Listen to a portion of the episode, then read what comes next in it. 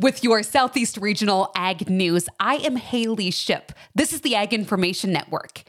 And on the docket for today, elephants. Brad Rippey is an agricultural meteorologist with the U.S. Department of Agriculture, and in giving the forecast for the U.S. cotton belt, he went straight to the jungle animal. Well, the elephant in the room, and maybe I should clarify that and say the kinder, gentler elephant in the room is El Nino. He says we're coming off of a protracted period of enhanced drought coverage, not just in the cotton belts, but across the country as a whole, with an El Nino that's been in place since late spring, early summer 23. That development of El Nino, which came early in the year, kind of atypically early, may have contributed to that heat and the drought in the cotton belt in 2023. But now that we've flipped the switch into the cold season, there are much more encouraging signs because one of the hallmarks of El Nino, which is a warming of the oceanic waters in the central and eastern equatorial Pacific, is to supercharge or turbocharge the subtropical jet stream that oftentimes will lead to wetter conditions across the southern tier of the United States. He calls it good news as we're coming off of another tough year for cotton.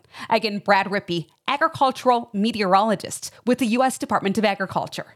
This has been your Southeast Regional Ag Report on the Ag Information Network. I'm Haley Ship. For more ag news, visit aginfo.net.